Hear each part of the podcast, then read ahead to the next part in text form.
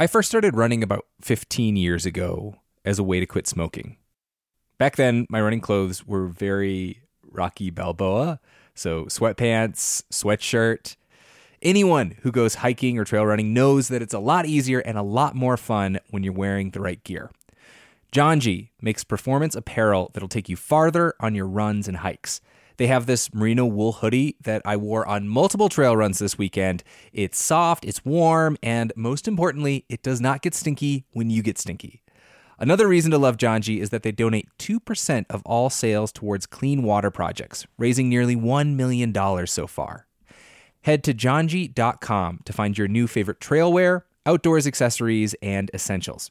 And use the code OUTSIDE for 10% off at janji.com. That's J A N J I dot com with the code OUTSIDE for 10% off. When I was a little kid, my whole family, grandparents included, packed into a Dodge Caravan and went on a two week road trip to Wyoming. We saw the rodeo in Cody, a grizzly bear in Yellowstone National Park, and an epic thunderstorm near Devil's Tower. On that trip, I fell in love with the West and the natural world. This might sound cheesy, but it kind of made me who I am today. Wyoming has it all breathtaking hikes, kid friendly museums, two of the coolest national parks in the country. The truth lies west. Discover yours at travelwyoming.com.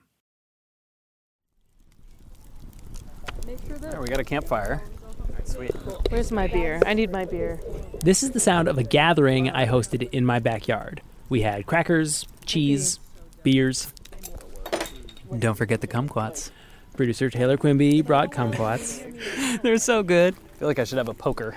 The purpose of the gathering was for Taylor to tell us a story, and he wanted an audience, or a peanut gallery, if you will, who you'll be hearing throughout. Okay, uh, I'm Annie Ropeak. I'm a reporter at NHPR.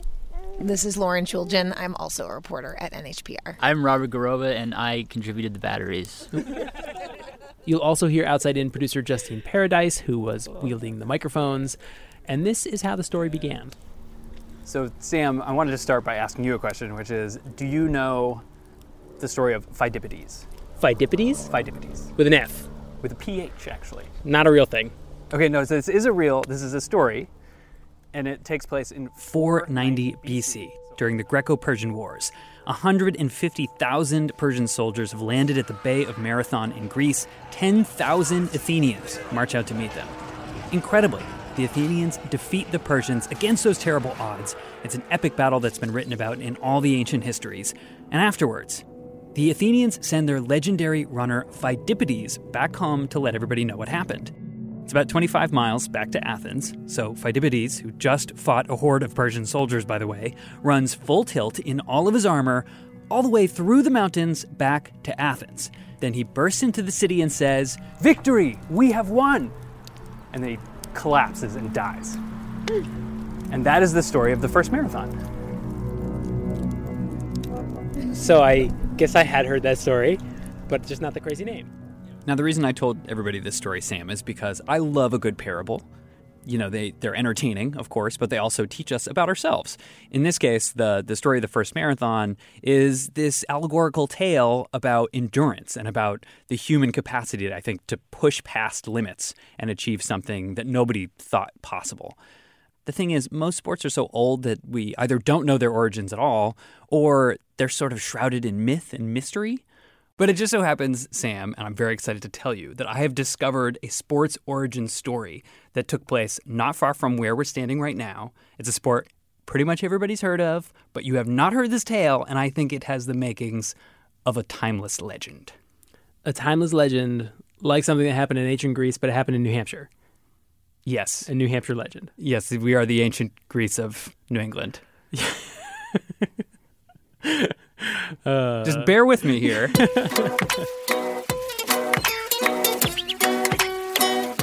I'm Sam Evans Brown, and this is Outside In, a show about the natural world and how we use it.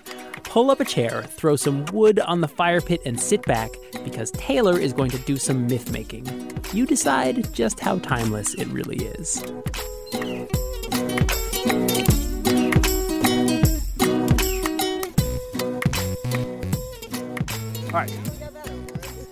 So, This story begins in the 1970s, and it's a story about Two men, two dueling philosophies, and an argument.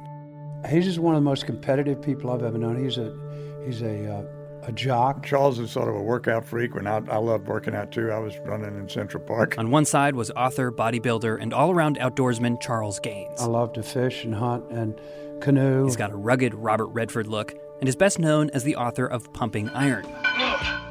That's the book and subsequent documentary that made Arnold Schwarzenegger a household name. The greatest feeling you can get in a gym, or the most satisfying feeling you can get in the gym, is the pump.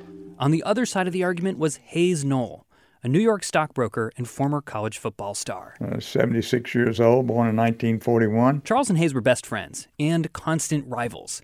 They played tennis, fished, and skied. A friend later joked that the pair could bet over the length of a dog or the number of bricks in a fireplace. You have to do everything possible to win, you know, no matter what. One summer in the late 70s, the two of them rented a house in Martha's Vineyard with their wives. And one night, while grilling bluefish and downing gin and tonics, they picked up on a long standing argument about the nature of survival. It was the third beer debate that had been raging for some time now, and it had to do with who was better suited to survive in the wilderness, in a predator prey sort of situation.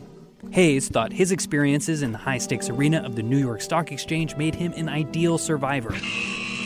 102 He thrived on adrenaline and was unafraid to take risks. The skills that it takes to survive are transportable across all environments, whether it's outdoors, indoors, stock exchange. In other words, you could take that same uh, survival instinct that you practiced in New York and you could move it to the tundra of Alaska or the uh, savannas of Kenya and, and uh, make out just as well. I can survive in any jungle. So I can survive in the Wall Street jungle, I can survive in any jungle. The idea that the New York Stock Exchange com- like prepares you to hunt a wildebeest in Africa is insane. Well, I know whose side you would be on then. you would be on the side of the bodybuilder who said that's crazy. There's a great song by Hank Williams Jr. called "A Country Boy Will Survive." We know about rifles and uh, shadows and how to find moss on a tree and how to make a fire when you don't have any matches. It's just the idea that you could take city skills and transfer them into that sort of environment is typical of the kind of hubris that, a lot of my city friends have. The two drank and argued into the night, but because it was something of a hypothetical pissing contest, there was never any way to take it further than words. That was until a few weeks later, when a friend sent Charles a catalog featuring a very unique piece of equipment. It was a single shot, CO2 cartridge powered uh, gun, pistol, that shot uh, paint based pellets. It was the Nelspot 007, the world's first paintball gun. It had actually been invented more than a decade earlier for use by foresters to mark trees on difficult terrain and farmers to mark bred livestock. Charles was living in New Hampshire at the time, writing and teaching at New England College in Henniker. He ordered a couple of pistols, then invited Hayes up to see his new toys. And I said, We're going to settle this one way or another. You say you can survive in the woods in New Hampshire as well as I can. We'll see about that, big boy. Come on up here. But first, they had to test the equipment. So we did an old fashioned duel. We wrapped towels around our waist and we uh, just uh, took paces, turned around, and fired. And and uh, I missed him, and he hit me right in, the, butt. butt. And he leapt a little bit. But we sort of knew this was something we could use. The guns were slow and not particularly accurate. Occasionally, the uh, pellets would would blow up in the barrel. But they would do. Uh, Charles had a little field that was all brushy, and I said, "Why don't we go out and hunt each other in this field?" I knew where he was almost the whole time from the get go. Um, and I came up behind him. He was sitting down, getting his breath behind a tree. And uh, I didn't have the heart to shoot him, so I just put the gun up to his head and said, okay, who wins, right? Why are men so insane? I'm so sorry. This whole time I've just been thinking, like, men. the paintball patriarchy. And uh, I didn't have the heart to shoot him, so I just put the gun up to his head and said, okay, who wins? Now, this is what you'd expect in a parable, right? The prideful and obviously wrong city slicker loses out to the woodsy folklore of the country boy. But of course, if this is an allegory, the lesson has to be repeated if you want it to stick. In Hayes' mind, the stockbroker, nothing was really settled. There hadn't been any rules. Charles was playing on his own property. It really ought to be best three out of five. You get the idea. By this time, a third friend had joined the debate a local ski shop manager named Bob Gurnsey. Gurnsey is another um, tremendously competitive man. And over the next few months, the three of them started to plan a grand experiment a 12 person game that combined paintball guns and capture the flag and would span across 100 acres of New Hampshire forest. They called it the survival game. They came up with the rules, arranged for referees, and finally sent out invitations to friends who were just as competitive, just as successful, and just as crazy as they were. We had a uh, guy who was the best turkey hunter in the state of Alabama. We had a, a wild elk hunter, Green Beret lieutenant. We had a venture capitalist from New York. We had a surgeon. We had a movie producer. On the side of the city slickers was Joe Drinan, a stockbroker and amateur boxer. It was friendly competition, but believe me, it was fierce competition. I mean, except for me. I, I went in it not really knowing why I was going in it, to tell you the truth. On the side of the country boys was Richie White, a licensed forester who still has his Nelspot 007. So this tube on the top would hold the balls, so you'd load that right up with the balls. And, and Charles wasn't the only writer in the group either. In fact, there were three of them, including a staff writer for Sports Illustrated. I mean, a lot of these guys brought their wives, some of them brought their children. We must have had a total of 50 people. People like Joe's wife, Anne. I looked at this equipment and I thought, I don't believe this. Like a bunch of five year olds going out in the woods and just having fun. It was going to be a spectacle, but it was also going to be very organized. Along with the invitations, Charles and company had sent along eight pages of rules. The players would be spread out around the perimeter of some 100 acres of land. Each one would be equipped with a pair of goggles, one of the Nelspot pistols, a few handfuls of pellets. I think it was 12 or maybe 20 pellets, a compass, and a map. Inside the forest would be four flag stations. Nothing flashy, just 12 colored flags hanging from a branch white, green, blue, and red. And the point was to get one of each of the flags from each of the flag stations and be the first one out at the exit point, which was also marked on the, on the map. Players, of course, could eliminate each other at any point using the pistols, but. To be shot, to be officially put out of the game, you had to have paint on your clothes extremely Hunger Games. You know what I'm thinking though is the Triwizard Tournament. Or like that. That's what I've been thinking this whole time. But I was thinking like Clue, like the Green Beret, the venture capitalist, Miss Scarlet. Yeah. The night before the game was scheduled to take place, everybody gathered at a local restaurant. The bodybuilder had rented out a private dining room. We had toasts and uh, wagers. Oh, yes, there was the Calcutta the night before. That's right. Everybody bet on different people. I mean, that, that's when everyone was bragging about how they're going to win and why they're going to win. People were shouting across the room, debating the same argument about survival skills that had spawned the game in the first place. And of course, everybody had their own opinion on it. In spite of his own argument, the stockbroker was a shrewd investor. He put his money on the Green Beret. That he had been a long range reconnaissance patrol leader in Vietnam. In my opinion, that was going to put him as the number one seed. And then the floor trader or the stock floor trader come back and say, hey, you've never been in the pits trading stocks. You don't know what pressure's all about. Uh, I'll show you, kind of thing. The forester was maybe the least braggadocious of the group. The surgeon was a wild card. The amateur boxing stockbroker was banking on a strategy of patience, he said. And the Alabama turkey hunter had openly abandoned the contest in favor of a more singular mission. He said, Gaines, I have one ambition in this game, and that's to put your ass out.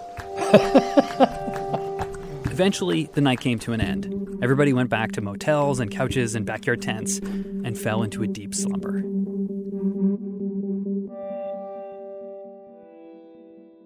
And the next morning, on June 27th, 1981, the 12 contestants assembled in the bodybuilder's backyard. You know, there's a camouflage going on the faces. They've got the clothing. They've got the, you know, p- some people are talking, some people are not, and I'm going, whoa, this is this is pretty competitive. They drove out into the woods of Henniker, where a friend and impartial judge had mapped out the 100 acres where they'd be playing. It was a hot, sunny morning, but inside the forest, it was dark and dappled and perfect for paintball. At 10 a.m., the referees placed the contestants around the edge of the forest out of sight from one another, and at the sound of a bullhorn, the game began.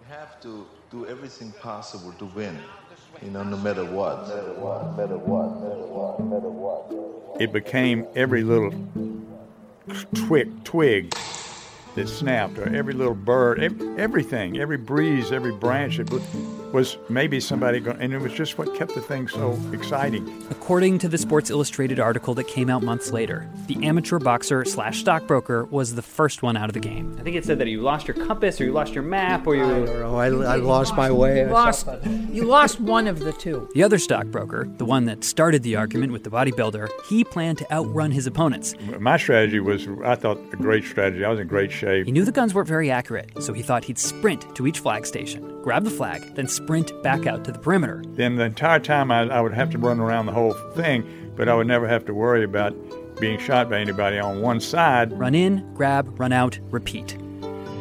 I think this is a good strategy. I It's- like this guy. It's not a bad strategy. I was You didn't like him before. No, but is it the same stockbroker? yes. Same one. oh, no. I was gonna say I'm still on the Hunger Games, and I think that's a rookie mistake. I just think that you're walking into a trap if you go straight for the flags. Meanwhile, the forester, Richie, he took the tried and true still hunting approach that he used when stalking deer. Doing that, you hear someone else before they hear you, unless it's another person doing the same the same process. How people played the game reflected who they were. Every little twig that snapped. Do everything possible to win, you know, no matter what. No matter what, no matter what. The yellow flag station was tucked into a valley, bisected by a small brook. Blood Alley, they called it later because of the carnage that happened there. A short distance away, the Sports Illustrated writer crouched silently. He fired a shot at the ski instructor who had no idea he was there, but missed. The movie producer shot the deer hunter slash realtor. The trauma surgeon shot the Sports Illustrated writer. The bodybuilder hadn't seen anyone yet. He got one flag, I didn't see anybody. two flags, I didn't hear anybody. but then ran into the top seated combatant in the group. He had been a long range reconnaissance patrol leader in Vietnam. the Green Beret. They both fired and missed, then ran for cover. The Green Beret taking shelter in an old solitary shed that was propped up among the trees like a witch's lair. We were shooting at each other. I was shooting at him through the window. He was shooting me out the window. I was trying to circle around behind. And all of a sudden, I see this thing coming through the air, and it lands right at my feet and hits a potato. And Tony says, Grenade! Where did the potato come from? Why was there a potato? It was a joke, of course, and the two, after some time, decided to walk away in a truce. But the commotion had attracted another enemy the Alabama turkey hunter. He shot me, and the pellet didn't break. The bodybuilder was still paint free, and he had his nemesis dead to rights. But then the turkey hunter reached into a pocket, pulled out a paintball, and burst it with his thumb. He reached forward and marked the bodybuilder on the chest, who was standing there in shock. They were both out. So that was my Waterloo. Throughout all this struggle, the trauma surgeon had been earning the nickname the Death Doctor. He took Hayes, our sprinting stockbroker, out of the game, and four other people, and later said the experience was incredibly cathartic. That is so dark. That's crazy. Very concerned about this man. as a trauma as a trauma surgeon, isn't this someone who probably presumably has dealt with many gunshot wounds in his life? You would think, but maybe that's he's just on the other side of this. Maybe maybe it's, it feels good. I don't know. And meanwhile, Richie, the forester, quietly made his way through the woods. Ghosted through the whole field, picked up all four flags. I don't think he even fired anything the whole game. I, I can't say that Richie White didn't take risks. He just avoided confrontation. Do you remember when you when you got out with the flags? Did you know what had happened? No, because it was uh, over two hours. You know, I just said, "Well, who's you know, who's who's ahead? I mean, who who won?" And they said, "Well, no one else is out." Clearly, the the Woods skills uh, were the prevailing skills, you know, in the game.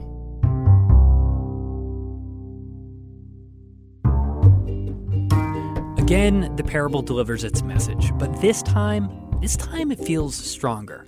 Because it wasn't Charles, the bodybuilder, the Renaissance man, who bested his friend. It was a real country boy, a quiet, competent forester that showed everybody up. But my favorite thing about this parable, and about most sports parables, I think, is that it's infinitely repeatable. It's not enough to simply hear the story and know the outcome, you have to prove it for yourself. Only you get to be the country boy, or the city slicker, or the trauma surgeon, or the forester. You get to play and see if the lesson still sticks. And imagine yourself as part of the legend. So that's the story of paintball. That was cool too. But legends like the first marathon have the benefit of being ancient history. The first game of paintball happened less than 40 years ago, and the myth making process is a little squishy. Um, there's something that I, I kind of want to go back to uh, the Pheidippides conversation and just ask a rhetorical question of the group, which is Does it matter if the story of, for example, the first marathon is true? Do the details and their authenticity matter? I don't think so. I, I would prefer if it was true. Is this bu- is this story all bullshit? Did you just make this up? Well, Does it matter if he did? I just, yeah, I want to know would that change your opinion of this allegorical tale of the first game of paintball if I told you that some of what I just said is a version of a story? Yes. you would feel betrayed if I that was I would feel betrayed.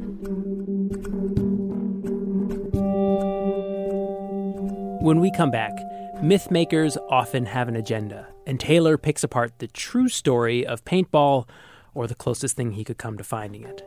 Stick around.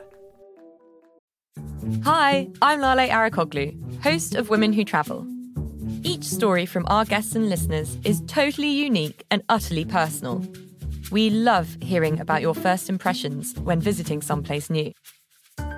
My first trip to the Patagonia region was on the Argentine side. I couldn't believe the expansive territory. It's like being in Tibet. The emptiness and the harshness really, I found transformative. Or a story told when safely back on dry land.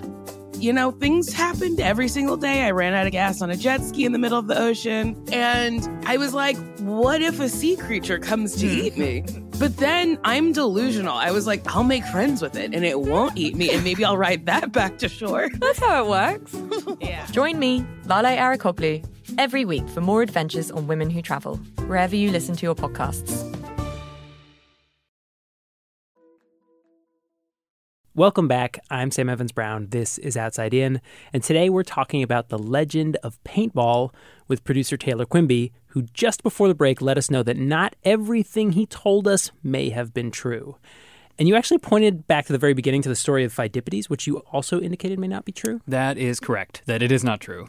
Uh, so, so the first account of Pheidippides was written by Herodotus, who's kind of the famous historian who wrote all about the Greco-Persian Wars. And he wrote this about 40, 50 years after uh, this battle at Marathon between Athens and Persia. And he told a completely different story about Pheidippides, the runner, being sent to Sparta, which was 150 miles away, uh, in order to enlist their help for the war. They weren't going to join the fight because they have the tradition that says that they won't fight until the full moon. So, no go. And he runs back to Athens. Uh, and it's kind of an anticlimactic story. You know, it doesn't have the same myth making legend. Much more running, though. Much more running. I mean, it's super impressive from that standpoint. But, but a very different story and much more of a history. Now, 400 years later, there's another historian named Plutarch who writes this tale about a runner who runs after the battle, goes to Athens, and then falls down dead. But he has a completely different name. And then a third writer, some years later, like another century after this, writes this sort of combined story where a character named Philippides is now the one who runs back to Athens and falls down dead. But all the historians say that that, that whole story didn't happen. And in fact, the entire Athenian army marched back to Athens immediately after the battle.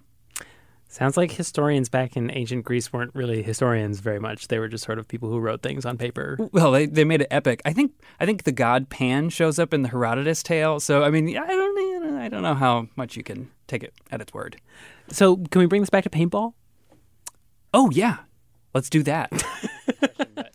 I want to know first, whose version of the story did you just tell us? So, the version of the story I just told you was my favorite version of the story. And it came from the bodybuilder, who was a novelist and a storyteller, and he told the best story out of all the people I talked to. We're far enough away now that like a lot of people just don't remember certain details. And I think from a journalistic standpoint, some of those, you know, that, that happens. We're talking about things that happened decades ago, and that's okay. Then there's other things where there are small discrepancies, and that can happen too, and you can just acknowledge that that happened. And then there are bigger discrepancies that I don't quite know what to do with. I know which version of the story I like best, and that's the one I just told you. So let's talk about some of the problems. On the very minor scale, is it a potato or is it an onion that was thrown as the grenade? That is that that's gonna bother me. And either way, what was it doing in the dilapidated shack? We may never know. The bodybuilder, he said it was a potato. It's a potato. And Tony says, grenade! There was a written account that was written by the Green Beret himself not long after the game who says it was an onion. The test where they did the duel. I missed him and he hit me right in the butt. They both told me that story word for word, exactly the same. But in one of the written accounts that I read, they tested the gun on the bodybuilder's teenage son, Shelby, instead. Which I can see why maybe they changed. it, it is true that like if something is too word for word, that's like pretty suspicious. If Yeah. they're, they're both saying the exact same thing. It stung a little bit. It stings, but it's not that bad. It's like a bee sting. Charles Gaines, the bodybuilder, told me that he was the, the first to win the stalking test in his backyard where they walked through the tall grass and he slowly came up on him and he put the gun to the back of his head and he didn't even have to fire, he just said, You're done. It was a pretty simple, straightforward test, um, which I won. The stockbroker, he told me the exact same story, but he won. It was the exact same story. Yeah, The truth is, my version is a true version. His memory about losing is not all that great. Yeah. History is written by the victors, right? Yeah, the hare beat the tortoise. One of those guys knows the other is a damn liar. Well, they're both in their 70s. Yeah, they're both in their, they both Do you, think, do you think that they both believe their version of the story? They both laughed about it to me. They, they both had a good laugh. If there are any irreconcilable differences in his story and mine, call me back. And there was a part of me that wondered if they're having a laugh at my expense. There was a part of me that wondered when I started to capture some of these discrepancies whether or not whole sections of this story are fabricated for the purpose of telling a great story. Which is hard because I cannot deny that it is a great story. Yeah, but it's kind of annoying because we came all this way and we had all these feelings, and then now you're like, no, just kidding.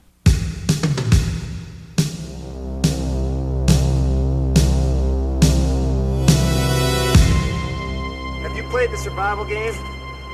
It's awesome. A lot of the discrepancies I found come down to a central problem with the bodybuilder's narrative. He is a great storyteller, just looking to tell a great story. we had no idea it was going to take off, let alone make us any money, and we didn't do it for that reason. But when you dig into the history of this legend, it's clear that there was an alternate motive, that there was a reason this story had to be so good.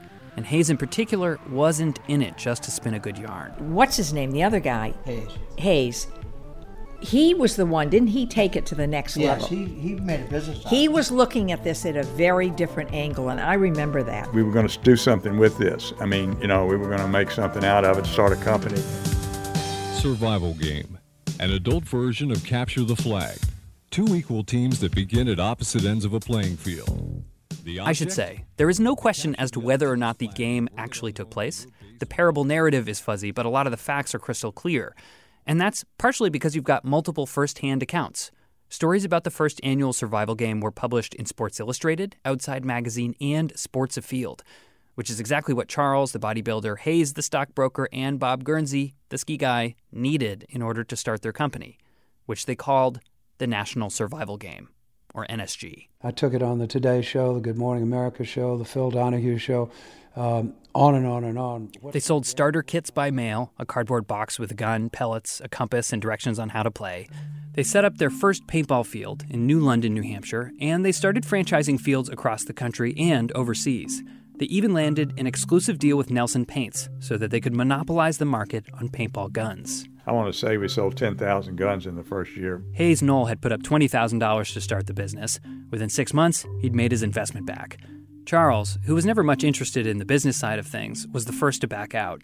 He sold his share of the company back to Hayes and Gurnsey for something in the six figures. I was just tired of it. I wanted to get on to something else. And not long after, things started to take a turn. The first competing businesses started popping up. A man in Texas sued NSG after allegedly shooting his eye out. After that, more lawsuits started to roll in. And, and, and, you don't even know whether they're injured or not injured. I mean, you know, it's really, it became a nightmare. That, that part of it became a nightmare. I don't think that's the only reason, but it put a real kinker in the, in the company. And there were other reasons competition for pistols and fields, problems with the oil based paints that the paintballs used. Paintball was taking off, but NSG, the company that launched it all, wasn't in the cockpit. We just fell behind in the technology race, way behind. Hayes was next to get out of the business. He sold off his share to Bob Gurnsey, who kept it going as long as he could. But in 1995, he filed for bankruptcy. I never spoke to him after that. NSG had been sued more than 100 times in less than 15 years. Bob died a few years ago, so I wasn't able to get his side of the story. But from what I can tell, he never forgave the other two for how things wound up.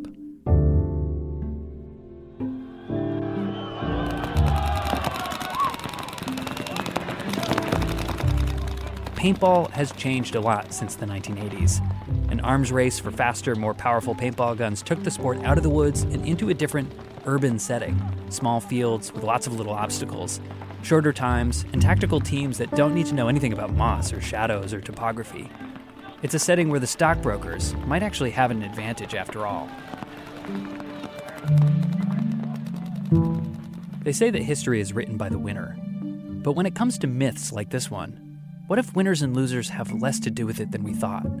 What if history is written by the people who come later, the storytellers who decide which details make for a better fireside tale, or the marketing guy who writes the About Us page on the company website? If you read the paintball websites and forums, Bob Gurnsey, the ski instructor, he gets a lot of the credit for the first game. If you read the sports magazines, it's Charles and Hayes. Either way, this history, it's still being worked out.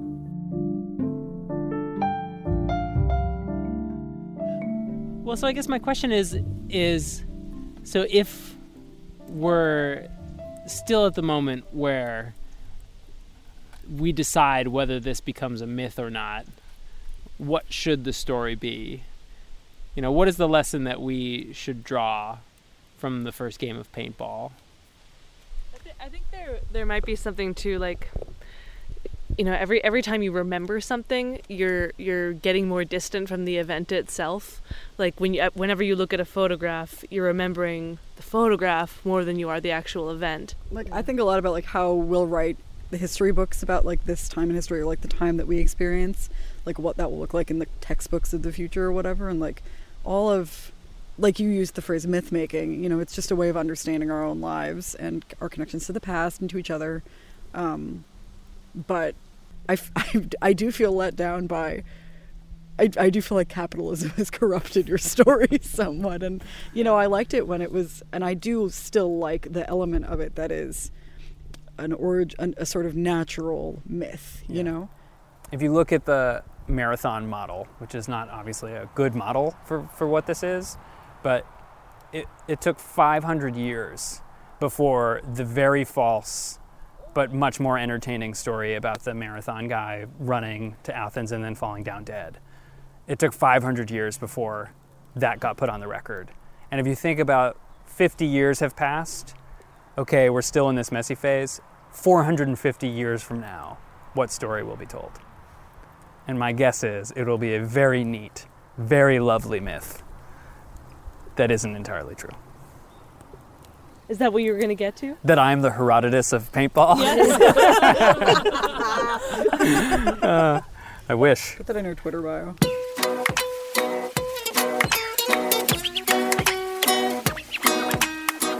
Today's episode was produced by Taylor Quimby and me, Sam Evans Brown. Our staff includes Jimmy Gutierrez, Justine Paradise, and Hannah McCarthy. Our executive producer is Erica Janik. Maureen McMurray would rather play Kubb than paintball. Special thanks to Justine, Lauren Chooljian, Annie Ropeek, Robert Garrova, and Sam's son Hugo for playing the role of our peanut gallery during the fireside storytelling session. Also, thanks to Steve Davidson and Elizabeth Muzzy, who appeared in a different version of the story and helped Taylor with some of his research. You will find some pictures from the first annual survival game. Thank goodness there was a photographer there to ca- capture this legend, uh, as well as a link to the original Sports Illustrated story titled Bang Gotcha, You're Dead at outsideinradio.org. Music in this episode from Blue Dot Sessions. Our theme music is by Breakmaster Cylinder. Outside In is a production of New Hampshire Public Radio.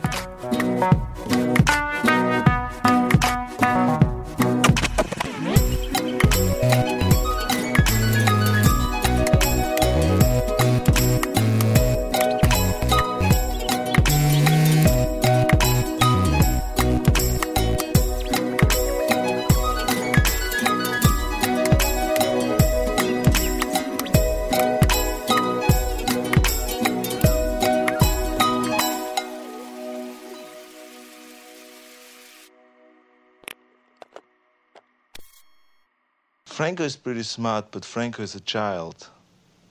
And when it comes to the day of the contest, I'm his father. He comes to me for advices.